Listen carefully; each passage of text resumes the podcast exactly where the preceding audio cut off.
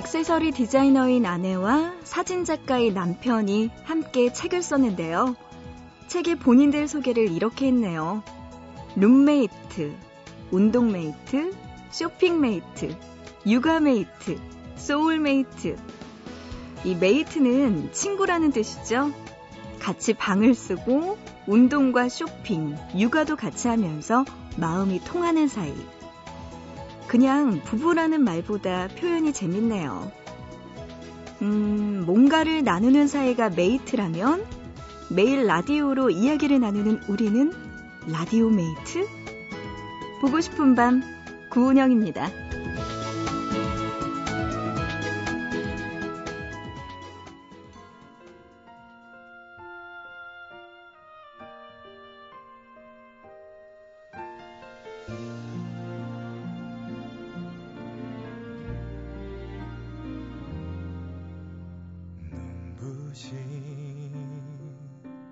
햇살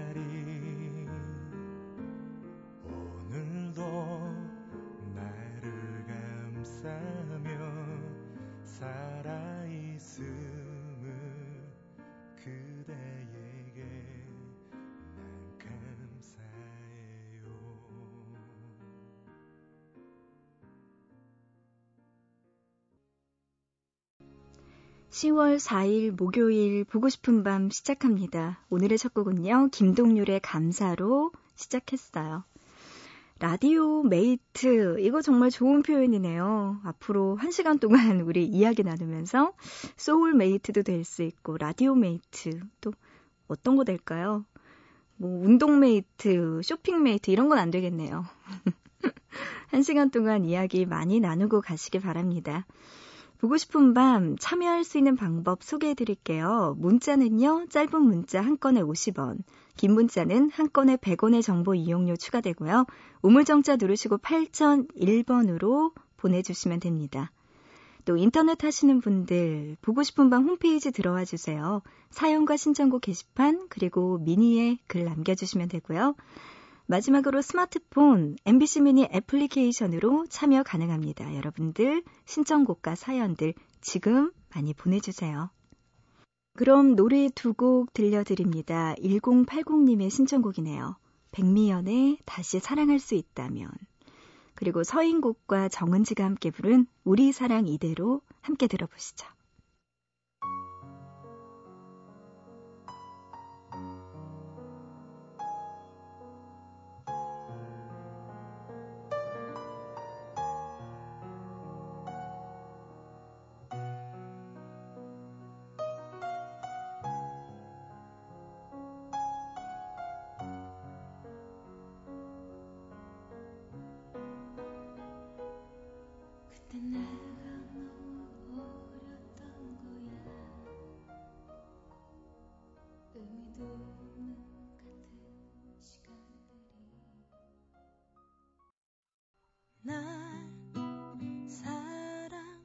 so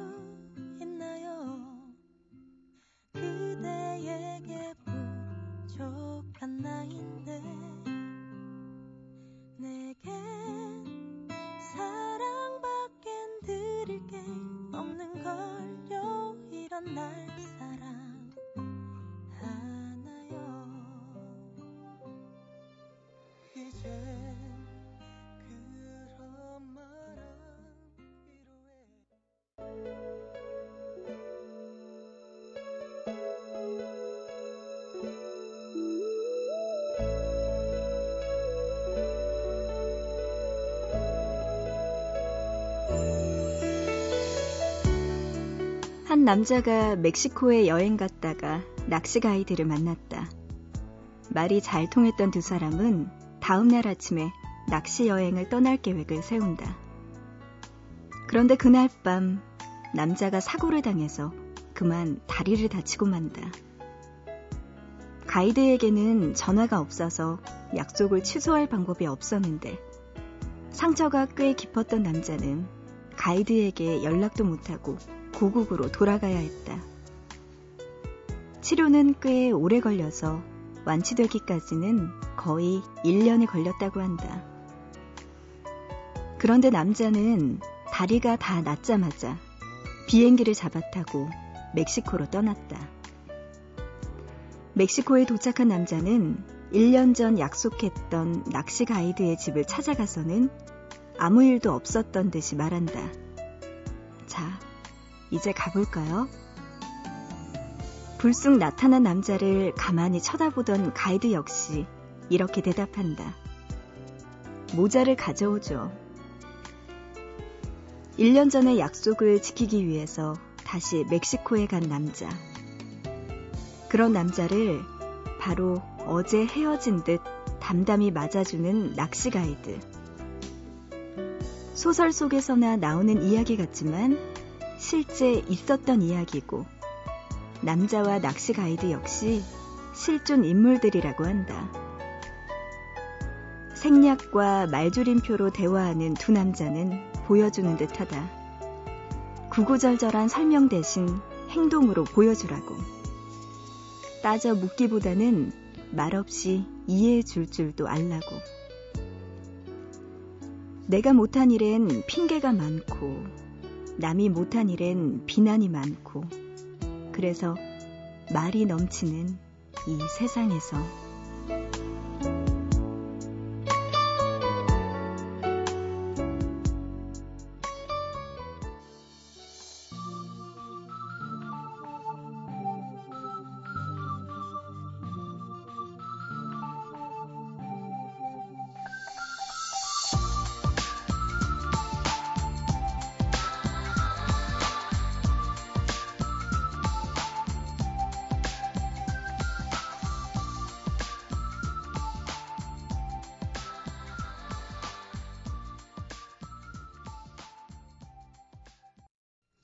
보고 싶다에 이어서 들으신 곡은요. SES의 Dreams Come True 노래 듣고 왔습니다.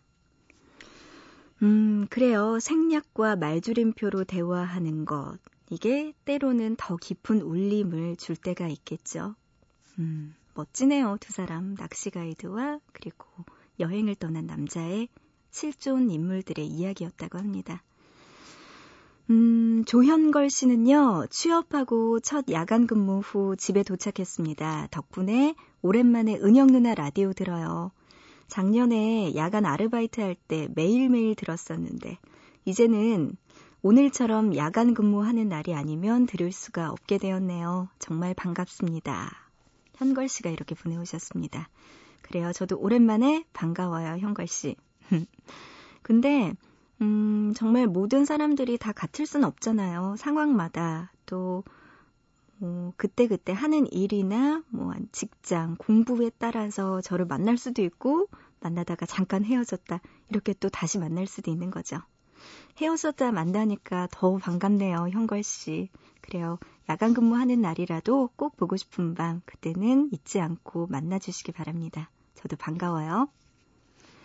김주영 씨는요, 저는 지금 이탈리아입니다. 와. 회사 출장 때문에 왔어요. 마음이 너무 허하네요. 위로해주세요. 하셨습니다. 어, 저는 출장으로 이탈리아 가면 너무나 좋을 것 같은데, 음, 우리 주영 씨는 아닌가 보네요. 마음이 허하다고 외롭다고 하시네요. 혼자 가서 그래요. 이게 주영 씨. 그죠? 출장 일 마무리 잘 하시고, 음, 마음이 조금 허할 때는 그럴 때 그곳 현지 돌아다니면서 여행을 하는 것도 굉장히 좋을 것 같거든요. 이탈리아에서 좋은 건 많이 보고 무사히 돌아오셨으면 좋겠습니다. 주영 씨. 9757님, 과제하느라 정말 오랜만에 보밤을 듣습니다. 은영 언니 목소리가 너무 반가워요. 앞으로 폭풍 과제와 중간고사 덕분에 자주 듣게 될 것 같네요. 하시면서 보내오셨습니다. 과제도 많고 중간고사 때 공부할 것도 많겠죠? 음, 앞으로 거의 보름 동안은 우리 9757님 저랑 맨날 만날 수 있을 것 같네요. 5271님, 음, 5217님이네요. 안녕하세요. 매일 듣기만 하다가 이렇게 문자 보냅니다. 얼마 전에 남자친구가 군대에 가서 많이 허전하고 보고 싶어요. 언니 라디오 들으면서 힘내고 있습니다. 이렇게 또 보내오셨네요. 아유, 남자친구가 군대 가고 나면 처음에 많이 허전할 것 같아요. 그래서 또 이 허전한 마음을 보고 싶은 밤 들으면서 달래고 있나 봐요.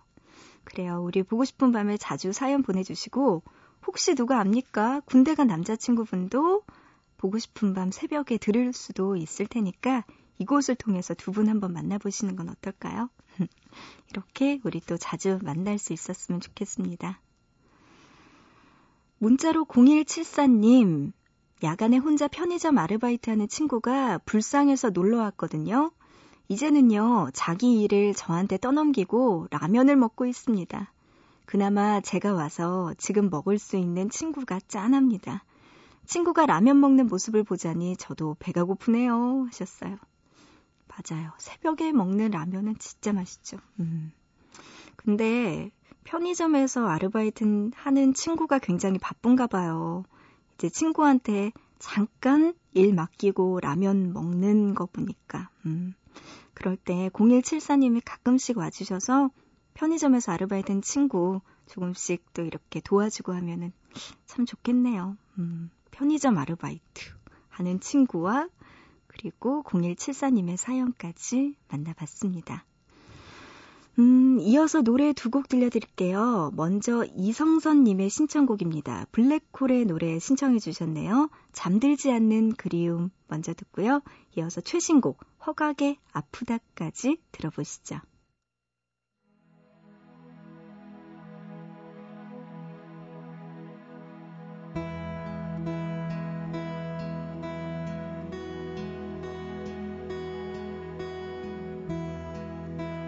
밤에 우연히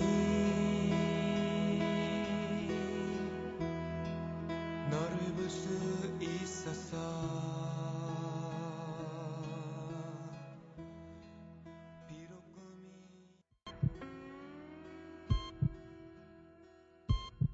아프다. 네가 떠나서 아프다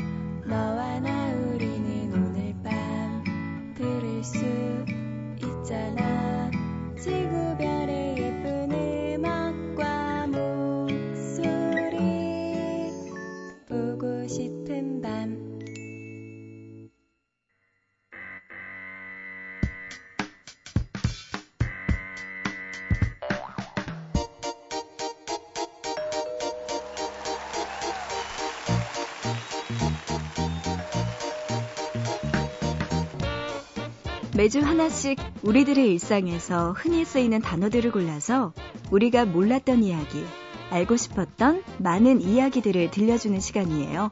단어 사용 설명서. 이번 주 함께하고 있는 단어는 시계입니다.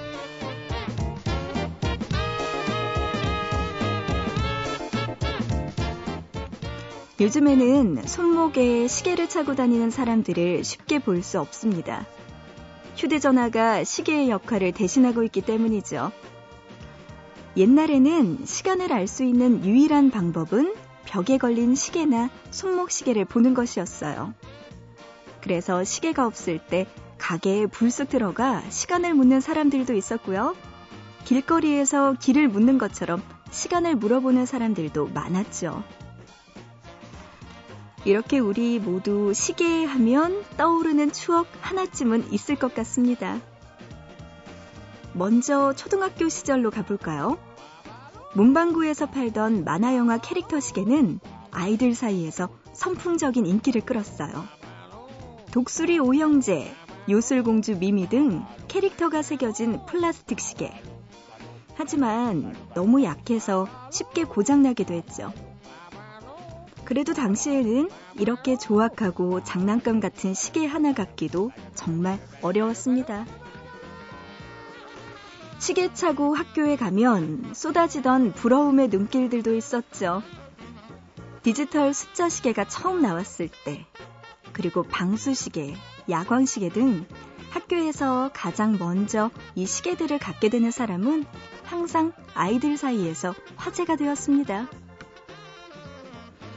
음, 조금 더 과거로 가볼까요? 조금 더 거슬러 올라가면 그때에는 시계가 부의 상징이기도 했어요. 집에 시계가 있는지 없는지에 따라 아이들의 형편을 알아보는 조사도 있었고요. 큰 맘 먹고 시계를 살 때에도 새 시계는 꿈도 못 꿨죠.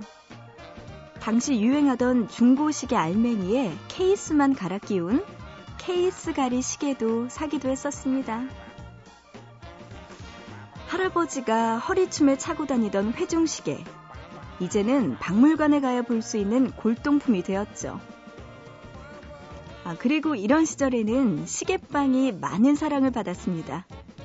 시계 건전지를 교체하기 위해, 또 시계줄을 바꾸기 위해, 또 고장난 시계를 들고 찾았던 시계빵은요, 지나가던 발걸음을 멈추게 할 정도로 많은 시계들로 빈틈없던 공간이었죠. 하지만 요즘은 익숙하던 시계방이 점점 사라지고 쉽게 보기 힘든 곳이 되었습니다. 오래된 낡은 서랍장을 열면 나올 것 같은 옛날 시계. 이제는 초침 돌아가는 소리도 나질 않지만 옛 추억을 떠올리게 하는 소중한 물건이죠. 자, 여러분의 서랍 속 시계에는 어떤 추억이 있나요?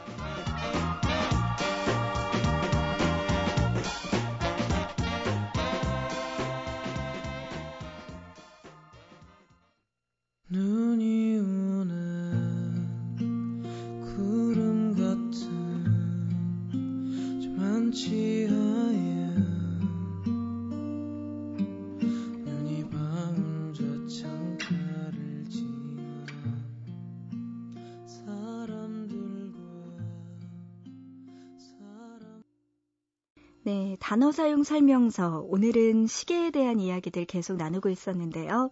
할아버지의 회중 시계가 갑자기 기억납니다. 어, 이어서 들으셨던 곡 10cm의 눈이 오네 함께 들었고요. 이어서 문자 놀이 계속합니다.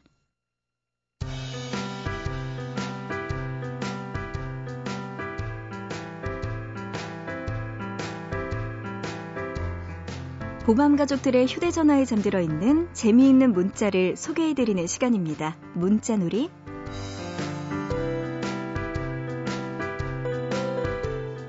3382님, 여기 반찬 정말 맛있어. 추천, 추천. 주말에 제 친구, 혼자 온통 아저씨들만 있는 기사 식당에 가서 배부르게 밥을 먹고 왔대요. 반찬이 정말 끝내준다고 추천해줬습니다.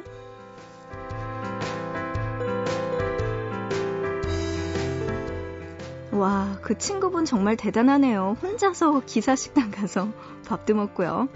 아, 근데요, 기사식당 갈 때 하얀 장갑 끼고 들어가야 되나요?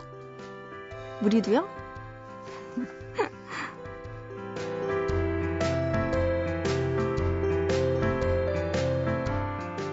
1292님, 딸, 하트 좀 줘. 저희 엄마가 저한테 보낸 문자예요. 요즘 인기 있는 게임에서 하트를 보내는 기능이 있거든요. 이 하트가 있어야 게임을 한 번 더 할 수 있어요. 밤이 되면 저희 집에는 엄마 게임하시는 소리가 끊이지 않습니다. 어머니가 젊게 사시는군요.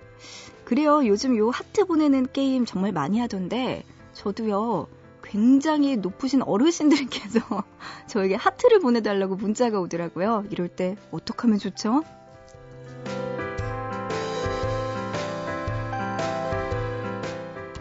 혼자 보기 아까운 문자가 있는 분들은요, 보고 싶은 밤 홈페이지, 문자놀이 게시판이나 아니면 샵 8001번으로 지금 문자 메시지 보내주세요.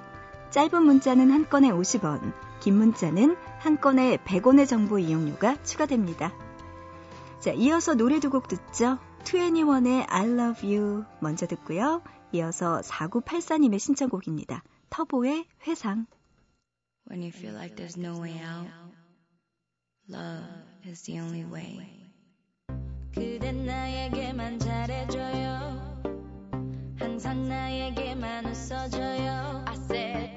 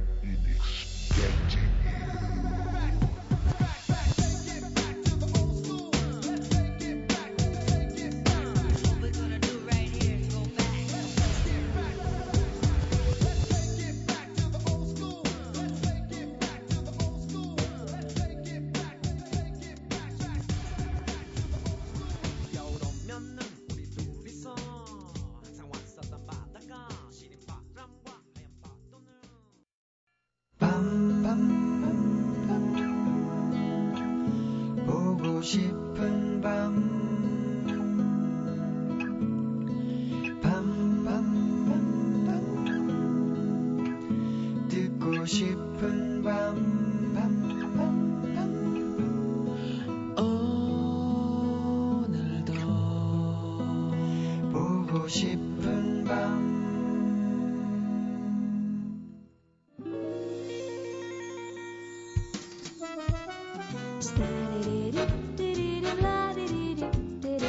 목요일에 함께하는 보고 싶은 밤, 이제 마칠 시간 됐습니다. 그래도요, 이번 한 주는 샌드위치 연휴 덕분에 월수 빨간 날이어서 한 주가 더 빨리 갔던 것 같아요. 이제 목요일과 금요일 이틀만 일하면 또 우리에게 주말이 다가오겠죠? 자, 오늘의 끝곡입니다. 스위스로우의 그대에게 하는 말. 이 노래 들으면서 마치고요. 우리 또 내일 새벽 3시에 다시 만나요.